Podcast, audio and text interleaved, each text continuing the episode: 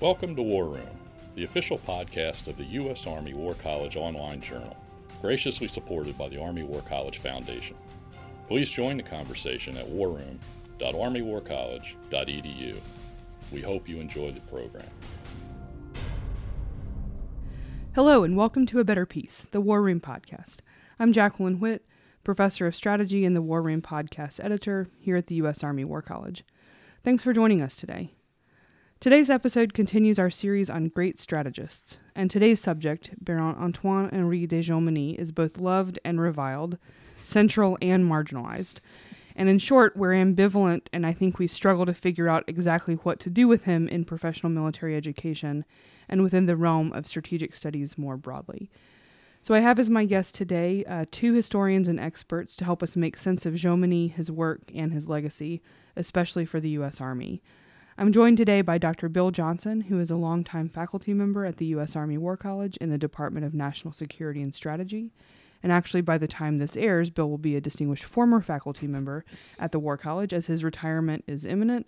Uh, but he has kindly agreed to work until the last possible moment and record this with us. Uh, Bill is a historian of land warfare and an expert on the 20th century American military, and has served as our course director for the Theory of War and Strategy uh, course for several years. So he's really familiar with how do we put Jomini in, in PME. Good morning, Jackie, and thanks for having me. Great. And then second is Dr. Con Crane. Con is a regular guest here on A Better Peace. Uh, he is the chief of the Historical Services Division of the U.S. Army Heritage and Education Center and an expert in the history of the U.S. Army, counterinsurgency, and an all around go to guy for questions about military history and its influence within the U.S. Army. Yeah, Jackie, glad to be here. All right, so welcome to the War Room. And uh, with that, we'll turn to Jomini. Uh, so, Bill, we'll turn it over to you first um, to tell us about who Jomini was, his sort of biography or background, and what we maybe need to know about him and his time in order to read what he has to, to say well.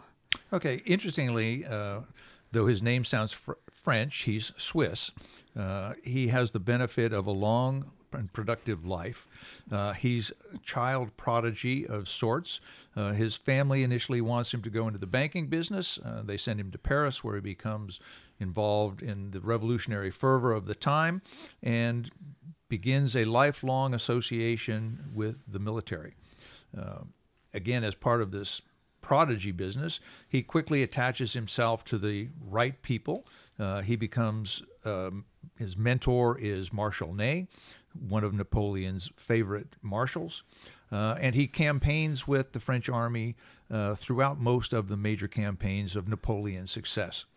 Uh, later in life, he leaves the Napoleonic Army largely over some confrontations with uh, Napoleon's chief of staff, Berthier, who does not have the same high opinion of Jomini that Jomini holds of himself, uh, and goes into service initially with those allies fighting Napoleon and eventually becomes uh, associated with the Russian army, where he serves for over 50 years in one form or another. Throughout this 50, entire 50, like 5 0? 5 0. So he's old. He has he's uh, he's 90 years old by the Okay. time he dies, which for his a, for that age is a considerable longevity, which is part of the reason for his success. He just sticks around. if you outlive all of your competitors, uh, you get to control the narrative. You get the last word. Okay, so sorry, I was shocked by 50 years of service in the Russian army, which is his second Well, it's off and on. Much of that time was actually spent in Paris. Um, he, more pleasant. but he has a great influence. He helps establish the Russian military academy. He talks about strategy. He helps structure their army. He's a commentator for the Crimean War. He is a trainer, educator of many of the czars. Uh, children and subsequent czars, and so he has a great deal of influence throughout uh, Europe, throughout most of the first half of the 19th century. He's a prolific writer. He's a very good operational level historian. He conducts a lot of uh, studies that he uses to create his larger bodies of work. Uh, he is unafraid to um, borrow copiously from others. And uh, some would say this is collaboration. polite. Others might not be quite so kind. Uh, but he has the benefit of being able to take advantage of significant works of others to blend them into his own to come at some form of synthesis. interestingly, I think from the perspective that we're going to talk about today, uh, I see him as more a one of the final products of the Enlightenment, the idea of this ability to find scientific principles from larger phenomenon, distill them down into key principles that anyone can use. And this happens to be, in Jomini's case, war and strategy. But those key points that if anyone follows them, at least according to Jomini, uh, mm-hmm. uh, you follow my principles and you too will be successful because I have derived these from the great Napoleon. Right. And that he think that war, like anything else, is a knowable thing. The world is a knowable phenomenon and we can observe and, and figure out laws and rules that govern that world. And so that's a that's a we'll talk a little bit about Clausewitz um, later, but I think that's a that's a key thing to keep in mind. So when we think about all of the texts, um, there are a couple that stand out as being key texts or things that we go back to even now over and over and over. Um, so could you tell us a little bit about what he wrote? Yeah, he writes the, his his treatise uh, the Art of War, which is the predominant uh, document that many uh, individuals throughout, and I think Con will cover this later in terms of both the United States Army as well as the European armies. It's, it's important, I think, that he writes in French uh, because French is literally the lingua franca of the educated and enlightened at the time. Uh, this guy Clausewitz happens to write in German, which is not as widely known. And so he's capable of writing in a language that is the common language of intellectuals, uh, particularly of min- military intellectuals, because again, Napoleon being obviously Corsican, but French, uh, he's very popular.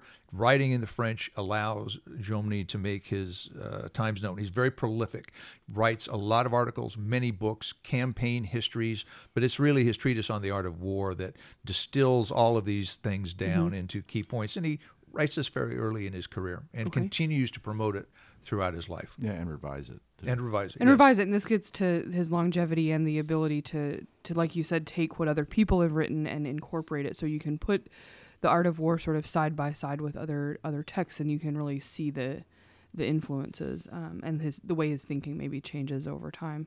So what um, and we'll ask both of you this, but what are the central ideas to this text, The Art of War? If you could encapsulate it down, it's that war is based on the offensive, and it's massing the appropriate number of troops and bodies at the decisive point and engaging with high level of energy, which he never quite really defines, but it's bringing the most massive points most massive amounts of troops concentration on the decisive point. And he has a long series of principles for determining what those points are and how to get them. Uh, interestingly enough, Jomini is also the first person that really talks about logistics and he sees it not necessarily as we do today which is partially the, the supplying of, of war and warfare. But for him, logistics was also the ability to mass on the battlefield. For uh, Jomini, and as well as I think for Clausewitz, the idea for them, military strategy was the movement of forces on the map, bringing them to bear in the appropriate theater of operations at the decisive mm-hmm. point. That's much more Jomini. But it's this idea that – you have to mass. It is the offensive. And logistics is what allows you to bring all of those things to bear at the critical point. Okay, so Con, if we think about how Jomini has been sort of interpreted and, and taken over the years, does that central point stay the same, or do we see sort of reinterpretations of it over time? Well, it, it, Jomini is the major influence on the the 19th century, but he's going to J.F.C. Fuller is going to the one who's going to transfer his ideas more to the 20th century and move into the more the principles of war idea where where Jomini again I, have a copy here this is a, a, copy of an 1862 cadet notebook where the Dennis Hart Mahan is teaching Jomini to cadets and a series of lectures and this is uh, the, how the third lecture starts off on strategy Jomini defines strategy by the science of making war on a map Strategy is the embodiment of rules and principles drawn from experience. Strategical operations is nothing more than the movement of troops for something decisive.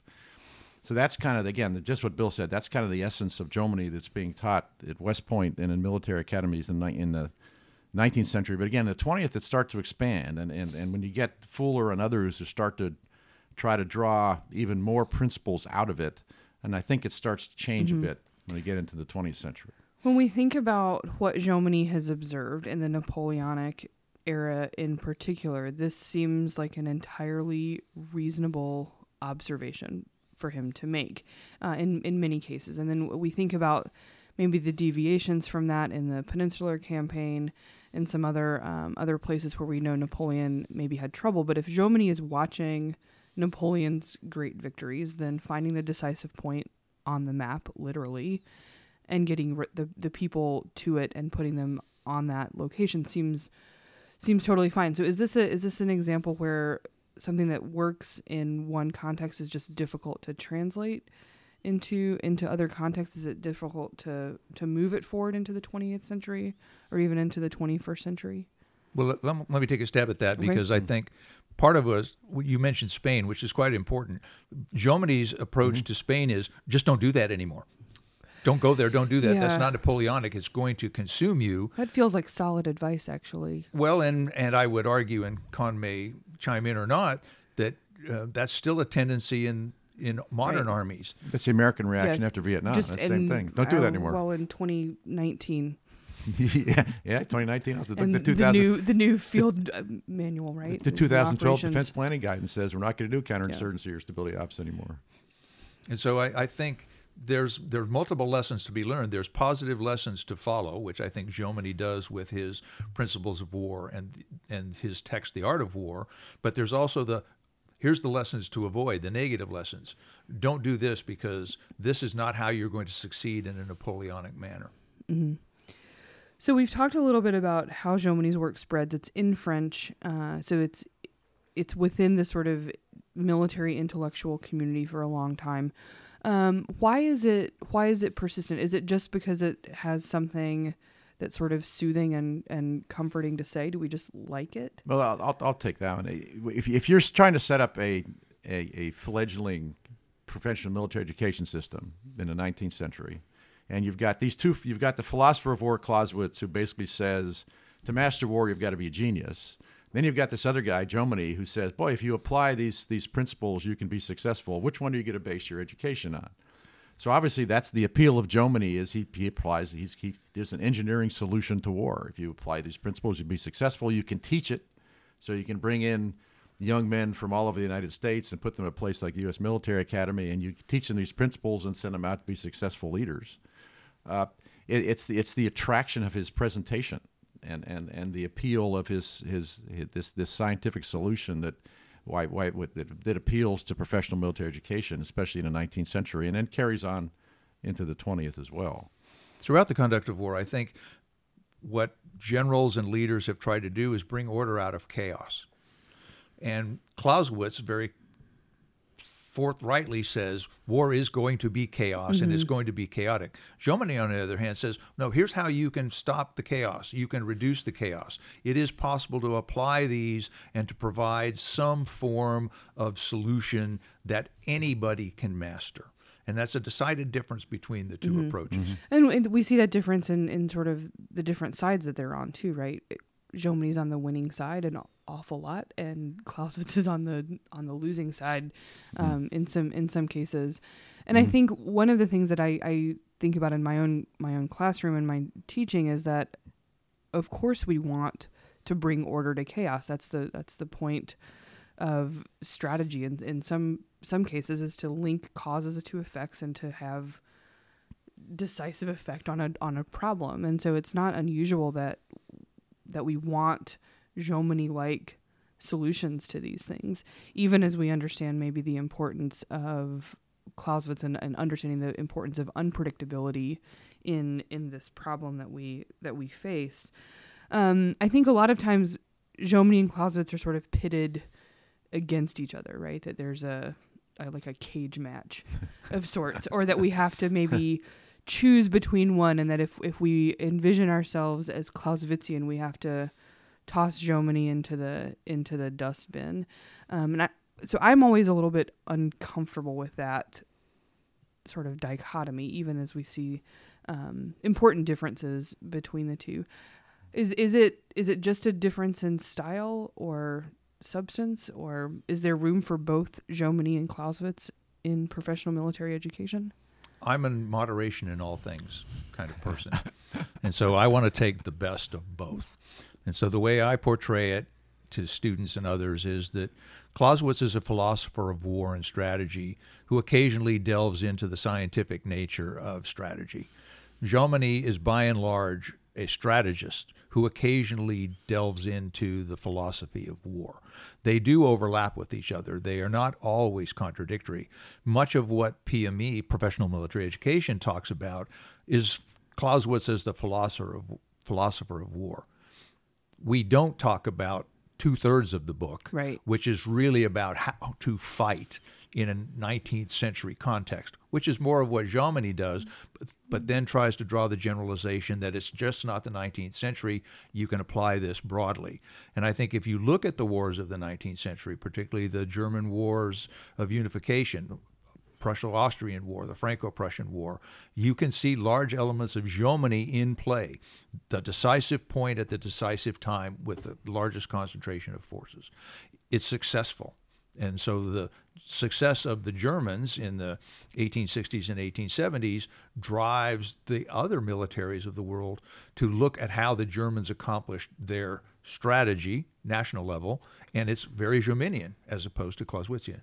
But that doesn't mean it's either or in my mind. Yeah, I, I always try to present it as I know it, it's oversimplification, but Clausewitz is about the art and the business, the commerce of war, Jomini is much more with the science of war, and obviously there's there are elements of all in, in the approach we have today. And and and my concern has always been that we Americans, especially, have been very much attracted to the science of war and this this this this this this scientific approach, this engineering approach.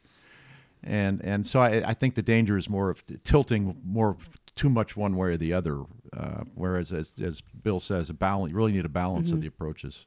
I think the one of the key differences that uh, I typically home in on is the the civil military relationship that mm-hmm. occurs. For Clausewitz, war is a continuation of policy with the addition of other means.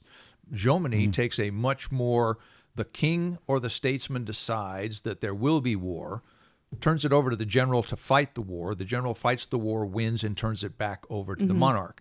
Now, both of them say that the chief of the military should be part of the king's cabinet, but there's a much broader division of duties and responsibilities under Jomini. And I think that also greatly influences U.S. civil military relations to today.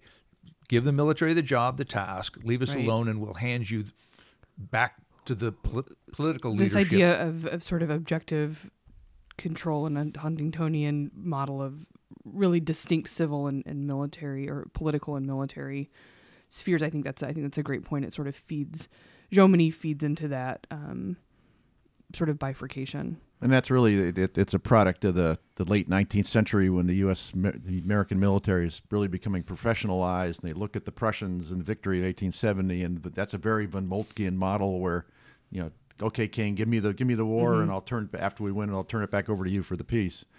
And that has I I agree. I think that's always been kind of the ideal for the American military. That that's the approach mm-hmm. they'd like to they'd like to take. Yeah, does does Jomini in in the things that he writes talk about what we might consider the, the sort of before or or after? Is it really contained into the into the sort of combat? I know we're not phasing wars anymore, but um, does it stick to to the fighting? I think by and large it does. He he makes the point uh, very specifically that it's the statesman's responsibility to determine when to go to war. How the war is fought is the responsibility of the general and of the military. And it's a very clear cleavage in his mind on mm-hmm. how that occurs. Very different from the Clausewitzian idea of the Trinity or the idea of continuation of right, politics. That, that politics are suffused throughout the throughout the conflict. Um, when we think about Jomini again in this U.S. military context. So we've gotten him into the military academies. He's he's part of the 19th century uh, vocabulary and thinking of U.S. military officers. Um, there's a there's a critique right that we see Jominian principles um, maybe applied and badly applied in the American Civil War and then through the First World War. Um, is that is that critique a reasonable one? Well, I mean, again, Jomini is, is not alone in this process. There are disciples and, and those that spread his word. And Dennis Hart Mahan teaches Jomini at West Point for 40 years, from 1830 to 1870. So he influences a whole generation of leaders. Though it's funny, I, I, again, I've got a copy here of, of a cadet notebook. He, he finally got into Jomini at the very last set of lectures of the military art and engineering course for the for the firsties for the seniors. And I've read somewhere where somebody asked Ulysses Grant somewhere down the road about the influence of Jomini on his thinking, and he kind of gave him a look like, "Who? Who?" uh, didn't pay. You know, I, am not sure how much attention cadets are paying. Yeah, I, the, the, I, those- I taught firsties Yeah. uh, in April and May. Yeah, that's right. So you, that's that's when you're getting it. So you understand what what it, I'm not sure how much stuck. So I'm not sure. I don't think Jomini deserves a lot of blame for for whatever happened. But but, but that is what what is shaping the military academy education. Again, it's kind of the simple approach to his. You know, there there are there is a history of some mental infirmity in the Mahan family. I was mentioned to Bill. You teach you teach Jomini for 40 years and you throw yourself into a paddle wheel. So we got to Right. be careful to stay off. So, the Susquehanna Bill, how River. many how many years have you been teaching Jomini? Uh, about 10 now. Okay. Oh all right. yeah, we go back to West Point. I figure it's about thirty, so we're getting we're getting close. But uh, but uh, and then of course Right he has another sign of this mental infirmity. is One of his sons actually goes to the Naval Academy, and of course Yeah. uh, you know Alf- Alfred Thayer will take the ideas to the Navy as well. And if you look through Mahan's writings, it's, they're very Jominian as well for the Right. Navy. So that, that influences not just the Army, but the Navy as well, this very deterministic scientific approach. So that spreads into the 20th century. And then what happens is then the interwar years, the British military uh, writer J.F.C. Fuller really starts to develop these principles of war and really popularizes this. And he is really the, the next step in this Jominian uh, evolution, and, and and so that we go from Jomini to Fuller, and the, the, these, and if you read his Foundations of Science of War, it's amazingly he goes through all these definitions of different operations and all the principles applying each one, and has all these strange diagrams and things, very Jominian ge- geometric diagrams. Uh, and that really influences very much the the schools, and that's when you start to see principles of war show up in American doctrine, and and so then that spreads as well, and and then so that that these principles of war are being taught all the way up through World War II and after. And now, and I was just showing, and even when when the Army after Vietnam, where the U.S. Army finally starts to get a grasp on Clausewitz, and the, the main book that is going to do that is Harry Summers' book on strategy. But if you look at Harry Summers' book on strategy, basically what he does is trying to try to change Claus- Clausewitz into Jomini. Right. He's got chapters on, you know, Claus, you know, the objective, the offensive, mass economy, force maneuver, unity of command, security and surprise, simplicity. Rattle all of those off still, right? He rattles them off, and that's he tries to take Clausewitz and shoehorn him into this Yeah. very principles of war structure. So it it it stays with us. yeah, I love. There's a there's a there's a slide out of a doctrine manual that I love, which is basically Jomini and principles of war about decisive points and mass, and then you add the words fog and friction to it, and it's I call it the, the sort of the Jominiization of, of Clausewitz and, and vice versa. So as if adding fog and friction are going to complexify your your thinking sufficiently to um and that that's exactly what undo. Summers does. His first the first part of the book is about friction. The second part is he takes he talks principles of war. So that's exactly what what Summers' approach is after Vietnam to try to get the American Army to get their handle around this these these ideas of Clausewitz. these two these two I, ideas. I think it's important also. We the American Army spends a great deal of time talking about Clausewitz in its professional military education, but its doctrine is Jomini. Mm-hmm. So Jomini is the father of what we would call modern operational art. When you look at z- areas of operation, zones of operation, lines of effort, objective, decisive points, all of these operational art terms that we use today, they all have a basis in Jomini. Right. And so I would make the argument that the American military, but particularly the U.S. Army, is Jomi- Jominian without understanding that they are. Mm-hmm. we we I agree. talk and read Clausewitz, but we act, Act. and perform according to Jomini's operational principles. Is it a difference between the strategic level and the operational level of war and the the sort of gray area that blends the two together? I think we would make the argument that operational art is what ties together tactics and Right. strategy. Um, there was a great Strategic Studies Institute publication by two Australians, I believe, whose name escaped me a number of years ago, but it was uh, entitled Alien How the Operational Art Ate Strategy. And it looks at how the American Army, it, at least from their critique, has become overly focused on the operational art because it does lend itself to that engineering solution that And to talked about. It's doctrine, it's how to apply. It avoids all that messy politics stuff that the military doesn't want to get involved in, but which is actually essential to the conduct. And I think it's this emphasis on the operational art, which is a very important aspect, but comes truly into its own being in the late 70s, mm-hmm. early 80s, where we have become, in my argument, the most proficient practitioners of the operational art.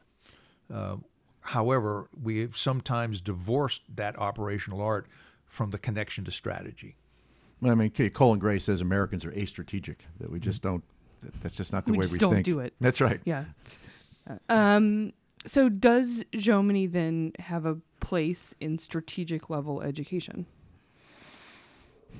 Well, I think it goes back to this idea of uh, you got to balance the art and the science. Um, Yes, I mean Jomini does have a place. There is, there are, you know, I, I- having gone through the, you look at the development of campaign design. Campaign design is some way you could say is Jomini on steroids, and, and this, and and the, uh, which were we, we we push. So yes, there is a there is a role for Jomini, uh, but it can't be the only role.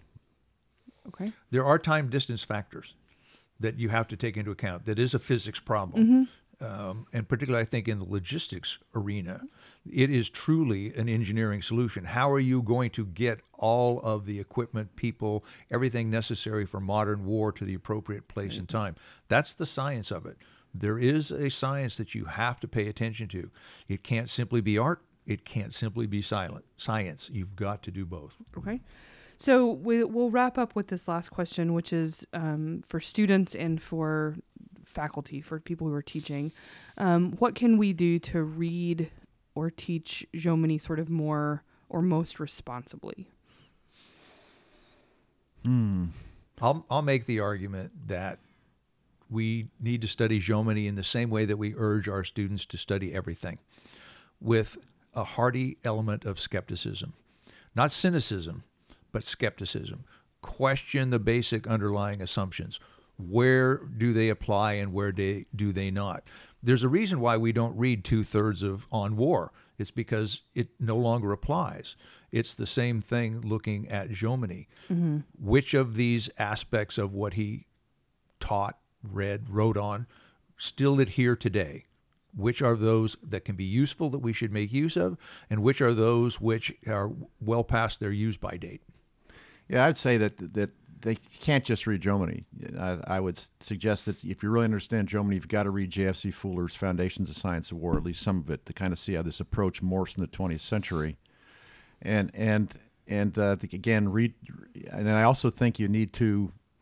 Uh, there, there's actually a great piece. I think it was Don Starry did it, where he, he did an analysis of the principles of war, and he went through and he said, okay, now here's here's where following this principle of war worked, and here's where following this principle of war failed, and here's where violating this one worked fine. I mean, realize that these are just all guidelines. None of these are locked in stone, and and just realize that that every situation is unique, and and and Fuller and Jomini and Clausewitz are all possible. Uh, that's data to put into your your into your program to, when, to, to help generate the proper solution. But you're going to ha- need elements of all of them to come up with the right the right way to do things. Even Jomini spoke about the there were times when you would need to ignore one Right. of his principles, and that might lead to more success than adhering to them blindly. So even though we sort of paint Jomini as this, oh, if you just do this by the numbers, he still has an element of art Sure. to the application of the principles. Absolutely. So I think that's solid advice as uh, our students are beginning a new year in the resident program. Read uh, deeply and broadly, critically, skeptically. Um, understand your own institution and organization's history and, and how it how it develops over time, and then to think about the relationship between tactics, operations, and strategy. And if, if we can if we can do that and get our faculty and our students doing those things, I think we'll be off to a good start. So, Bill Con, thanks so much for joining me here today on the War Room. A pleasure as always. Yep, a, a lot of fun as always. If you've enjoyed this podcast and want to hear even more great content, subscribe to A Better Peace, the War Room Podcast, at iTunes, Google Play, or your favorite subscription service. And that concludes our program. Thank you for listening. The views expressed in this podcast reflect those of the speakers and do not necessarily reflect the views, policies, or positions of the U.S. Army or the Department of Defense. Let us know what you think. Provide us your feedback, comments, or suggestions through our webpage at warroom.armywarcollege.edu. And have a great day.